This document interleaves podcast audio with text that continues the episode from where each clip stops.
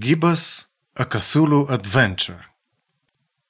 În cei câțiva ani de când nu am mai funcționat ca jurnalist de gaming, mai multe jocuri românești au fost lansate pe piață. Dintre acestea, un proiect îmi este mai cu seamă drag, Gibbous: A Cthulhu Adventure, al celor de la Stuck in Attic. Despre acest titlu am auzit pentru prima oară de la colegii de la revista Nivelul doi. Fiind într-o perioadă în care lucram la propriul proiect software, un joc de strategie abstract, am început să urmăresc evoluția proiectului celor de la Stuck in Attic, având și un interes personal, acela de a învăța din munca lor, în eventualitatea în care aș fi adoptat aceeași cale a crowdfunding-ului, concretizată în cazul lor printr-o campanie de Kickstarter încununată de succes, ce a adus fondurile necesare finalizării jocului Gibbous: A Cthulhu Adventure. Vremea de peste trei ani, aproximativ din două mii șaisprezece și până acum, am observat extraordinara muncă depusă de cei trei oameni din echipa Stuck in Attic atât în crearea jocului, cât și în afara acestuia, pentru popularizarea propriului proiect. Astfel este de observat numărul de actualizări din campania lor de Kickstarter. treizeci și cinci. Apoi, pe canalul lor de YouTube se pot viziona enorm de multe clipuri, multe dintre ele distribuite live pe Twitch, în care oamenii vorbesc despre stadiul în care se află proiectul Gibbous, despre propria lor muncă, despre subiecte arondate producției de jocuri în general, despre elemente specifice jocului de tip adventure și așa mai departe. Vă rog să mă credeți, să ai o asemenea constanță în prezența online în fața publicului tău țintă, simultan cu munca la un joc, este un efort titanic, demn de toată lauda. Cu certitudine, o astfel de strategie a dat roade, crescând interesul asupra jocului și mărind baza sa de fani, între care am ajuns să mă număr. În cazul meu însă mai este ceva, o chestiune de suflet, oarecum în ce privește pe cei de la Stuck in Attic. În aceea an lucram la propriul proiect și resimțeam din plin dificultățile unei astfel de munci aici în România. Cumva, urmărindu-i pe cei trei în aventura aventurilor, m-am îmbărbătat în momentele negre, atunci când simțeam că nu se mai poate și că nimic nu are un rost. Fie și numai pentru că am văzut la ei că există speranță și că poți să duci un astfel de vis până la capăt, le sunt recunoscător. Vox feline, vox nei. Povestea începe în vremurile noastre, undeva într-un orășel american aflat lângă un alt orășel american situat pe coasta de est, la marginea oceanului. Un detectiv caută o carte misterioasă, Necronomiconul, iar astfel ajunge la o bibliotecă din orașul aflat lângă un alt orășel american situat pe coasta de est.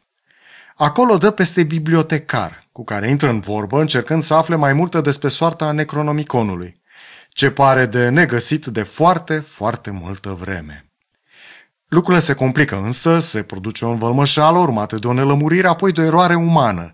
Și uite așa, pisica bibliotecarului, pe care o vom numi de acum încolo pisica, ajunge să prindă glas de om și să vorbească. În mod normal, am fi înclinat să privim vorbirea omenească într-o lumină pozitivă, ca pe un upgrade de la o condiție inferioară, probabil sub-neandertaliană.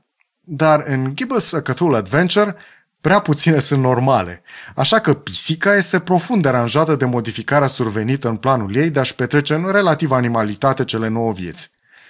Asta cu atât mai mult cu cât, și asta cred că a enervat-o cel mai tare pe pisică, vorbirea a venit la pachet și cu gândirea, ceea ce, să o spunem cinstit, este un șoc pe care chiar și dintre oameni puțin se simt capabil a-l surmonta. Adică să vorbești și să și gândești în același timp? Wow! Ce lucru necurat poate fi ăsta! Și, cum pisicilor le place curățenia, pisica cere bibliotecarului, stăpânul său, pe care nu-l recunoaște ca atare evident, să facă pe dracu un patru și să o aducă la starea inițială, adică de necuvântătoare și mai ales necugetătoare. De aici urmează o suită bulversantă de evenimente. Acțiunea se împrăștie literalmente pe tot globul, planurile poveștii alternează între cei doi eroi principali, bibliotecarul și detectivul, pe care jucătorul îi va controla pe rând, urmând fire paralele și pe alocuri intersectate ale unei istorisiri aproape complicate, în care apar ființe misterioase, creaturi abisale, culte și organizații ezoterice, totul în tonul parodierii scrierilor lui H P Lovecraft. Și nu numai. Sună bine, nu-i așa? Mai ales că, în Gibbous: A Cthulhu Adventure, legăturile de semnificație ale mitosului și miticului iau peste picior și maniera Dan Browniană de a scrie roman polițist. Trebuie totuși să remarc faptul că storyline-ul pare mai degrabă programatic, adică făcut cu mâna ca să se bifeze anumite puncte de pe glob sau din imaginația povestitorului. Epicul veritabil nu există, ci doar o schelă, folosită ca pretext și susținere pentru celelalte elemente forte ale jocului, care sunt și elementele forte ale creatorilor săi. Gibbous: A Visual Adventure. Iar primul dintre aceste elemente pe care l-aș atinge este grafica. Gibbous: A Cthulhu Adventure este realizat în stilul desenelor animate Disney, dar bidimensional, precum în jocurile de aventură clasice ale anilor nouăzeci. Ok, am zis bidimensional, ceea ce ar însemna doi D, dar, de fapt, jocul este mai degrabă doi virgulă cinci D, pentru că se folosește deseori de efectul de paralaxă, la deplasarea către stânga sau dreapta a personajului. Astfel, fundalul este împărțit în mai multe planuri paralele, care se deplasează tot mai puțin lateral, odată cu mișcarea personajului, pe măsură ce planul respectiv este mai departe de privitor. Printr-o astfel de dinamică a planurilor se creează iluzia profunzimii perspectivei, ceea ce dă impresia tridimensionalității, fără a fi vorba tocmai despre un trei D pe bune. Trebuie să spun că voința cu care dezvoltatorii jocului au urmărit folosirea acestei tehnici a dat roade, ajutând semnificativ la imersiunea în spațiile în care se desfășoară acțiunea și crescând dinamica scenelor. Este un detaliu care, în opinia mea, oferă indicii semnificative asupra calităților celor de la Stuck in Attic. Și vorbind despre detaliu, remarc atenția constantă a desenatorilor pentru amănunte.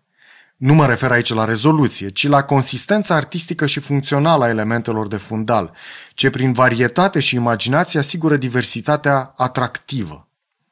Clădiri, vegetație, cerul cu nori în mișcare, interioarele, toate sunt atent create în așa fel încât să ofere credibilitate și viață scenelor, servind impecabil atât atmosfera cât și acțiunea. Aproape că aș spune că se observă o îndârjire a celor care au desenat Gibbous: A Cthulhu Adventure pentru a se situa la același nivel cu profesioniștii desenului animat ai marilor firme de gen.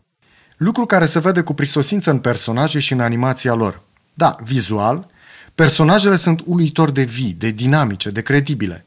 Aș putea spune că nu sunt cu nimic sub cele ale unor producători mari de la Hollywood. De la debutul jocului, printr-un cutscene și până la cutscene-ul final, toate animațiile au fost la cel mai înalt nivel, susținând fără cusur acțiunea, fără a rupe niciun moment vraja în care creatorii jocului încearcă să te înfășoare. Nu am sesizat nicio eventuală inconsistență sau dovadă de neîndemânare, nicio fușereală sau greșeală de începător. Totul este impecabil, cap-coadă. Ba, mai mult, parcă anume pentru a demonstra că pot depăși condiția unui simplu adventure între altele, creatorii Gibbous: A Cthulhu Adventure au mai adăugat ceva la filigranul muncilor.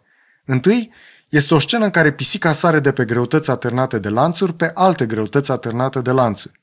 Am apreciat simularea fizică a acestei situații, combinată cu animația săriturii. Și aici totul este făcut impecabil, credibil, deși sunt convins că nu a fost ușor. Este un exemplu al dorinței celor de la Stuck in Attic de a arăta ce sunt în stare.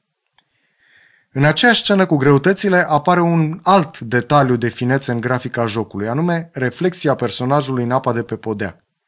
Mai încolo, pe ploaie, imaginea unui alt personaj, detectivul, va fi reflectată de apa adunată în bălți pe străzi. Nice one! Făcute din cuvinte. Personajele prind viață prin grafică și animație, dar ceea ce le dă cu adevărat consistență este cuvântul. Ceea ce își spun sieși personajele principale sau ceea ce gresc în dialoguri este al doilea mare punct forte al jocului. Când un personaj aflat sub controlul jucătorului spune ceva relativ la un obiect sau persoane examinate, este de cele mai multe ori surprinzător și amuzant. Da, există și afirmații de genul „ce să fac cu asta?” când încerci să folosești un obiect la ceva nepotrivit, în maniera combinatorică a adventure-urilor clasice. Dar, de cele mai multe ori, pufnești în râs auzind ce poate să mai scoată pe gură personajul tău. Practic, nu ajungi să te plictisești făcând acțiunile obișnuite repetitive prin care testezi diverse variante de rezolvare a unui puzzle, pentru că personajele vin cu tot soiul de replici, din când în când, subtil demențiale. Iar dialogurile... Uhuhu, dialogurile... Majoritatea dialogurilor din Gibbous: A Cthulhu Adventure sunt torențiale, pline de idei, jocuri de cuvinte, asocieri parodice inspirate, ironii și autoironii, gaguri verbale și chiar mici doze letale de băi, Ăla care a venit cu ideea asta este dus cu pluta peste câmpiile patriei. Actually, vă spun de pe acum, după ce termin jocul, te uiți la ecran, incredul, și spui că ăștia care au făcut jocul sunt un pic plecați, un pic tuși, un pic luați. Și te întreb cu sprâncenele bine arcuite în sus, how such a bunch of loonies have done such a good job. Deci, nu a pus să te plictisești, deloc. Aproape orice întâlnire între personaje este un prilej de surpriză în care te uimești de ce le-a mai putut scorni mintea celor de la Stuck in Attic. Oh, iar când personajele mai și cântă... Nu, nu vă pot spune mai mult, așa îmi vine să dau cu spoilerul în voi, dar nu. Ah, încă ceva. Am fost uimit de cât de bine stăpânește engleza cel responsabil de dialoguri și monologuri. Pe lângă imaginație, spontaneitate și puțină demență, acolo este și o solidă cunoaștere a limbii engleze. Nici nu ai zice că acela care a creat materia de text a jocului este vorbitor nativ al altei limbi, româna. Vox Forum Maris. Dar toate aceste linii de monolog sau dialog sunt purtate de voci. Iar aici ajungem la încă unul dintre punctele forte ale Gibbous: A Cthulhu Adventure, arta vocilor. Încă de la cutscene-ul introductiv al jocului am remarcat calitatea deosebită a interpretării vocilor. Voi repeta ce părea din start a fi la egalitate cu numele mari din filmul de animație și din genul adventure. Pe măsură ce înaintam în joc însă, observam cu uimire că Gibbous: A Cthulhu Adventure pare să depășească chiar concurentele de pe ecran și de pe monitor sub aspectul voice acting-ului. În primul rând, vocile folosite în joc au timbre foarte potrivite cu personajele, individualizându-le. La această individualizare contribuie și jocul actorilor de voci, sprijinit copios de materialul de text, foarte potrivit nu doar pentru a diferenția personajele, dar și pentru a le face memorabile, prin scene cu dialoguri ce oferă posibilitatea actorilor de a-și manifesta virtuozitatea, talentul, pe care, de-a lungul întregului joc, dovedesc cu prisosință că le posedă. Ajută foarte mult în acest sens și diversitatea de origini culturale și geografice a personajelor, impecabil redată în voci. Iar când personajele ajung în România, apoi, tu l-ai, Doamne, să te ții. Tradus ca Forum Maris, Târgul Mureș, de origine al celor de la Stuck in Attic, devine locul unor importante întâmplări din Gibbous: A Cthulhu Adventure. Și tot acolo se dezlănțuie parcă mai abitir talentul creatorului de dialoguri și al vocilor ce le aduc la viață. Ce personaje au creat oamenii ăștia pentru a popula neoșul Forum Maris? Am râs copios, dar am și lăcrimanițel, așa, cu nătângă mândrie locală, recunoscând tipologii transilvane, oameni între care m-am născut și între care îmi duc traiul de zi cu zi. Un lucru mi-a atras atenția pe tot parcursul jocului. Vocea bibliotecarului. Rar mi-a fost dat să aud într-un joc o voce mai caldă, mai prietenoasă, mai confortabilă. Ușor nazală, repet, caldă, te liniștește, parcă te îmbărbătează și te amuză prin umorul ce pare să o facă să vibreze un pic mai jucăuș decât te aștepta de la un simplu bibliotecar. Recunosc faptul că am fost un pic șocat să aflu, citind genericul de final al jocului, că vocea bibliotecarului este interpretată chiar de Liviu Boar, om care a făcut și textele, a lucrat la grafică, la muzică, a condus proiectul și cine știe ce a mai făcut, pentru că pare să fie ubicu, omnipotent și omniscient. Dacă nu aș avea nevoie de douăsprezece paisprezece ore pe zi de somn și adâncă latență, mi-aș dori să fiu Liviu Boar și să am și vocea bibliotecarului. Citește-mi ceva de la poluri și ningă. Vocea bibliotecarului m-a ajutat să observ ceva la Gibbous: A Cthulhu Adventure. În primul rând, m-a făcut să sesizez cât de plăcută și relaxantă este grafica jocului. Am intrat în bibliotecă, iar acolo era o lumină caldă, roșiatică și un aer de intimitate atât de plăcută că nu m-aș mai fi dat dus. Am intrat în camera bibliotecarului și acolo era același aer intim, relaxat, aceeași lumină caldă, confortabilă. Ba chiar prin oraș, cât ar trebui el să fie de terifiant, am dat tot peste acea stare pentru care cuvântul englezului este mai bun decât al nostru. Coziness. Sau, vorba dicționarului, a state of warm, snug comfort. De fapt, cam întreg jocul este pur și simplu cozy. Ceea ce, dacă e să ne luăm după sursele de inspirație Lovecraftiene și chiar după acțiunea propriu-zisă din Gibbous: A Cthulhu Adventure, ar fi trebuit să fie o dramă horror cu puternice accente apocaliptice, este, în loc de un șir de oribilități tensionante, cu totul altceva. Adică un bun prilej de a-ți trage o pătură moale pe tine, a te așeza confortabil în fața monitorului, a-ți sorbi ceaiul sau cafeluța în timp ce mâna, la fel de molatec, se întinde către Mouse și către noi și noi întâmplări ale bibliotecarului, pisicii și detectivului, oricât de cumplite ar trebui acestea să fie. Și nu prea sunt. Pentru că grafica, pentru că vocile, pentru că dialogurile, pentru că muzica, iar asta e bine. Tonul face muzica. Ori heringul. Sau baracuda. Muzica este la rândul ei un punct fort al jocului Gibbous: A Cthulhu Adventure. Probabil că, inițial, muzica nu era gândită decât ca un simplu fundal, ceva care să creeze decent atmosferă și să sublinieze momentele acțiunii. Cu timpul însă, lucrând la această coloană sonoră, autoarea ei, Kami Kubush, pare să fi învățat una, alta, pare să-și fi intrat treptat în mâna din care până la urmă a ajuns să scape hățurile și să o ia pe cu totul alte arături decât cele inițiale ale parodierii discrete a muzicii clasice de horror, thriller ori noir. Așa se face că, dacă la începutul jocului abia am perceput muzica altfel decât ca pe o plăcută gâdilitură adițională la ureche, am ajuns treptat să ciulesc urechea alarmat. What the...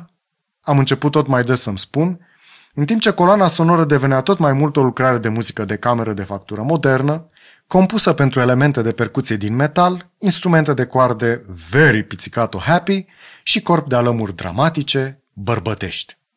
Pe bune, clasific cu entuziasm o parte din muzica la Gibbous: A Cthulhu Adventure ca fiind muzică de cameră originală pentru ansamblu oarecum exotic de instrumente, cu accente inovatoare, curajoase.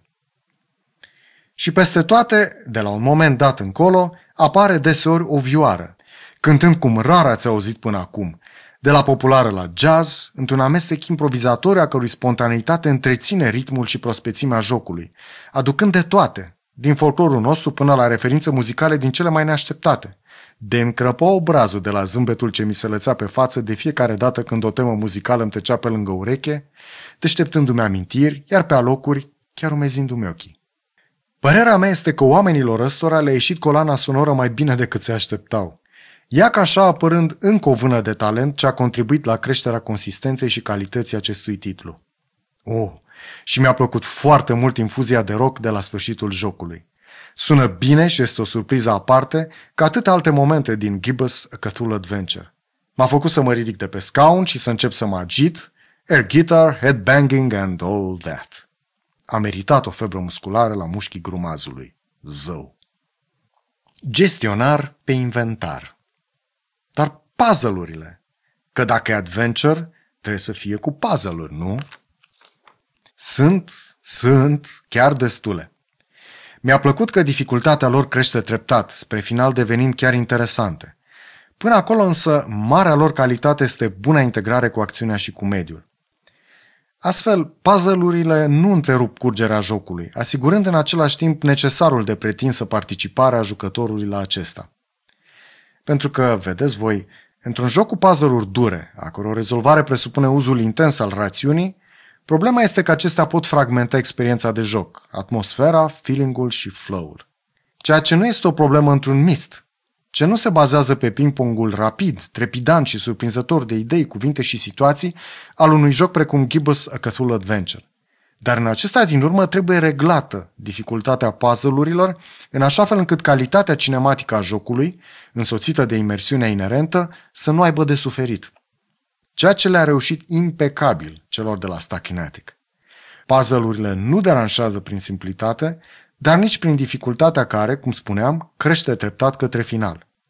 Totul este bine ajustat sub acest aspect, zic eu, chiar dacă mă aștept la opoziția justificată a jucătorilor hardcore de adventure-uri grele în puzzle-uri.